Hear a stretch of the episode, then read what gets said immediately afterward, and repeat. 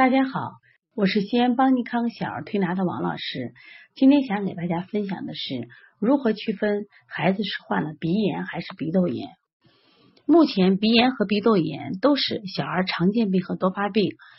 而且呢，这两者在发病的时候呢，有很多相同的症状，所以很多家长对鼻炎和鼻窦炎的概念不是特别的清楚，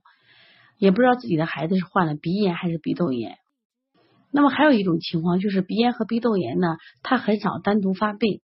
因为我们的鼻腔和鼻窦的结构是相互关联的。那么今天想把这个两个病的区别给大家说一下。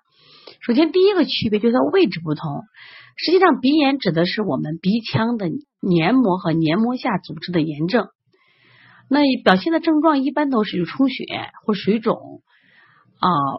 孩子经常会出现鼻塞、流清水涕、鼻痒，还有的孩子喉部不适，容易咳嗽。其实这个咳嗽呢，不是肺部感染引起的咳嗽，而是鼻炎引起的这种咳嗽，就是鼻涕引起的咳嗽。这是位置啊。那么鼻窦炎呢，它指的是鼻窦黏膜的炎症。那么鼻窦指的是什么意思呢？是我们鼻腔周围颅骨与面骨内的含气空腔。它一共有四对儿，就是上颌窦、额窦、塞窦和蝶窦。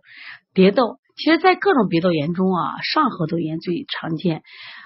包括我们临床中现在好多孩子不是患鼻炎、鼻窦炎，还有这个腺样体肥大。我发现呢，就是患这种上颌窦炎还有这个额窦炎的孩子比较多，同时他们会有腺样体肥大，特别是上颌窦炎引起的腺样体肥大特别多。而且腺样体和上颌窦炎它俩也是互相的刺激，就上颌窦炎能加重腺样体的肥大，反过来腺样体肥大又刺激上颌窦炎加重。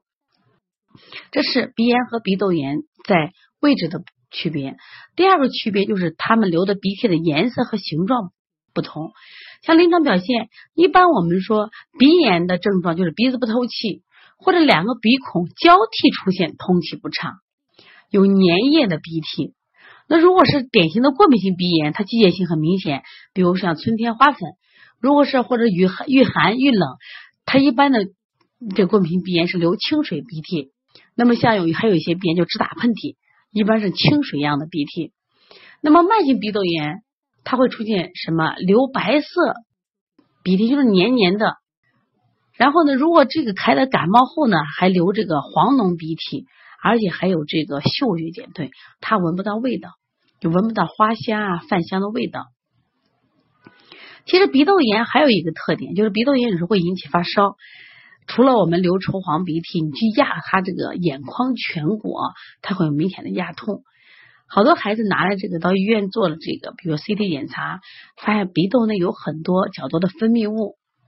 那么分泌物多，而且还有那个鼻窦的内膜增厚，说明他患鼻窦炎的时间就很长了。前段时间我们来了好多孩子，他妈妈就讲孩子已经流鼻涕1个多月了，那这样的孩子基本上都是鼻窦炎。那么还有这个就是鼻窦炎怎么来的，像急性鼻炎如果治得不彻底，会变成急性的鼻窦炎，主要症状就是鼻子不通气、流脓涕及头痛。如果急性这个鼻炎和急性鼻窦炎反复发作，治疗的不好，或者是我们过度治疗了，就会形成慢性的鼻炎和慢性鼻窦炎。这个其实我们现在很多成人都患了鼻炎，患了鼻炎的孩子非常痛苦，因为他呼吸不畅。很典型的有些孩子他跟你说话的时候鼻音很重。我们发现在治疗腺样体这个临床中，如果是单一的腺样体或者是扁桃体加腺样体，调理还真好调。你比如我最近刚调个小孩，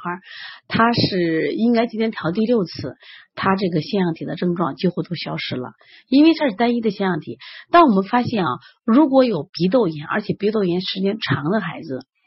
他调起腺样体难度就特别大，就时间会长一些那么在中医里边，中医把鼻炎就是分成鼻滞和鼻渊两种。那么所谓的鼻滞就指的西医的慢性鼻炎，鼻渊呢就是西医的鼻窦炎。中医认为肺气通于鼻，那肺合则鼻能知香臭矣。什么意思？就是肺的功能正常就能闻到香臭。你看这个孩子鼻塞嗅觉减低，他闻不到什么香臭了，所以说通鼻窍是治疗鼻炎的主要调理思路。但由于鼻炎和鼻窦炎的发病机理是不一样的，所以在治疗调理思路上也是有区别的。